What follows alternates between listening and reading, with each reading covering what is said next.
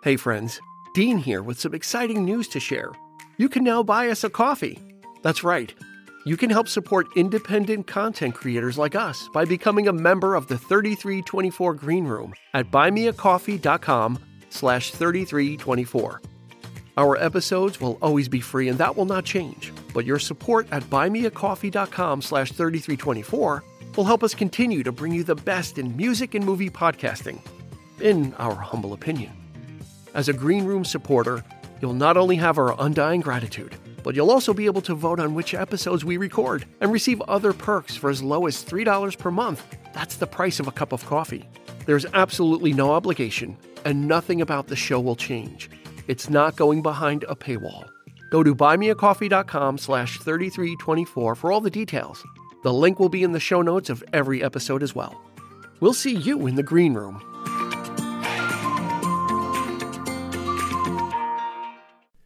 In this quick hit, I've got a few suggestions for some Halloween appropriate music for your trick or treat playlist. Stay tuned.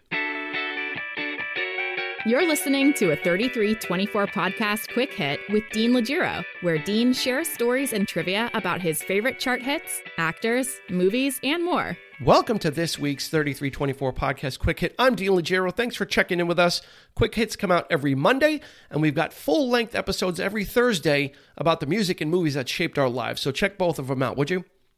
Outside of the Monster Mash, there's not really a lot of popular Halloween music, so I thought I'd share a few songs to think about if you happen to be spinning some music on October 31st. Let's start with the song Bela Lugosi's Dead from Goth Darling's Bauhaus. This anthem has been a creepy Halloween staple since its release in 1979. The song was recorded in one take only six weeks after the band formed and has been one of their most enduring songs ever since. Werewolves of London by Warren Zevon certainly deserves a place in your lineup. This track from Zevon's Excitable Boy album, released in 1978, was a minor chart hit that saw a bit of resurgence in popularity due to its appearance in the 1986 Tom Cruise Paul Newman film The Color of Money. That was directed by Martin Scorsese. Fun fact Mick Fleetwood and John McVie, the iconic rhythm section of Fleetwood Mac, provide the bass and drum backing for this track. Zombie Zoo from Tom Petty's Monster 1989 hit album Full Moon Fever may not be the most recognizable song here, but songwriters Tom Petty and Jeff Lynne cook up a fun romp with a Halloween flavor, and even Boris Karloff gets name checked in this one. Rolling back to 1972, the Edgar Winter Group hit the top of the charts with the funky instrumental Frankenstein. Truly living up to its title, this song was a studio creation due to the large amount of edits in the song, as the band would often go on different musical tangents, straying from the arrangement so some Frankenstein style surgery would ensue to tame this musical monster. An instantly recognizable riff starts us off, and keyboards, guitars, and a fantastic drum solo all come together to make up the different parts of this musical mad scientist project. Landing at the number 9 spot on the charts in 1972, Witchy Woman was from the debut album by Eagles and was the only song Don Henley had a hand in helping to write from that album. The song was partially inspired by author F. Scott Fitzgerald's wife Zelda, whose biography Henley was reading at the time. The lyric, She drove herself to madness with a silver spoon, could point to Zelda's time in a mental institution, and the silver spoon could be a slotted spoon, its use popular in the 1920s to dissolve sugar cubes with absinthe, a popular alcoholic beverage known for causing hallucinations.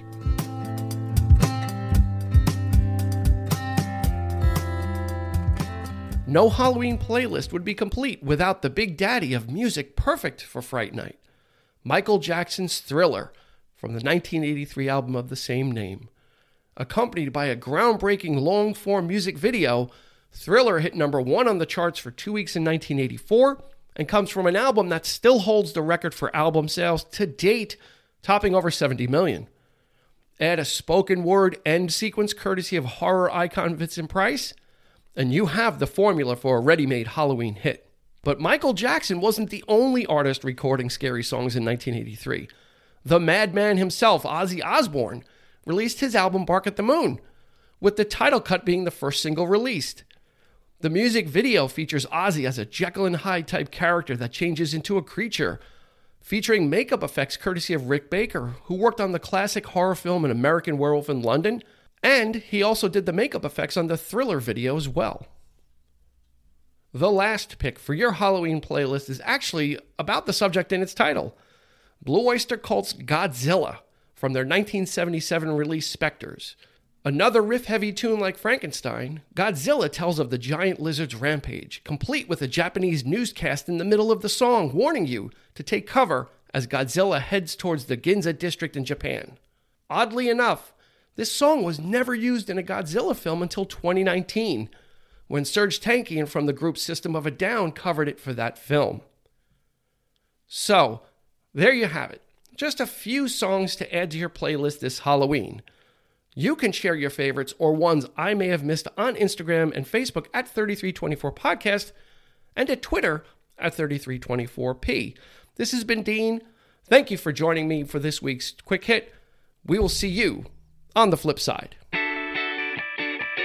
This has been a 3324 podcast quick hit. You can find us on your favorite podcast provider. So please like, subscribe, and rate to become a part of the 3324 family. Your feedback is important, so please make sure to follow us on Instagram and Facebook at 3324podcast and on Twitter at 3324p to join the conversation.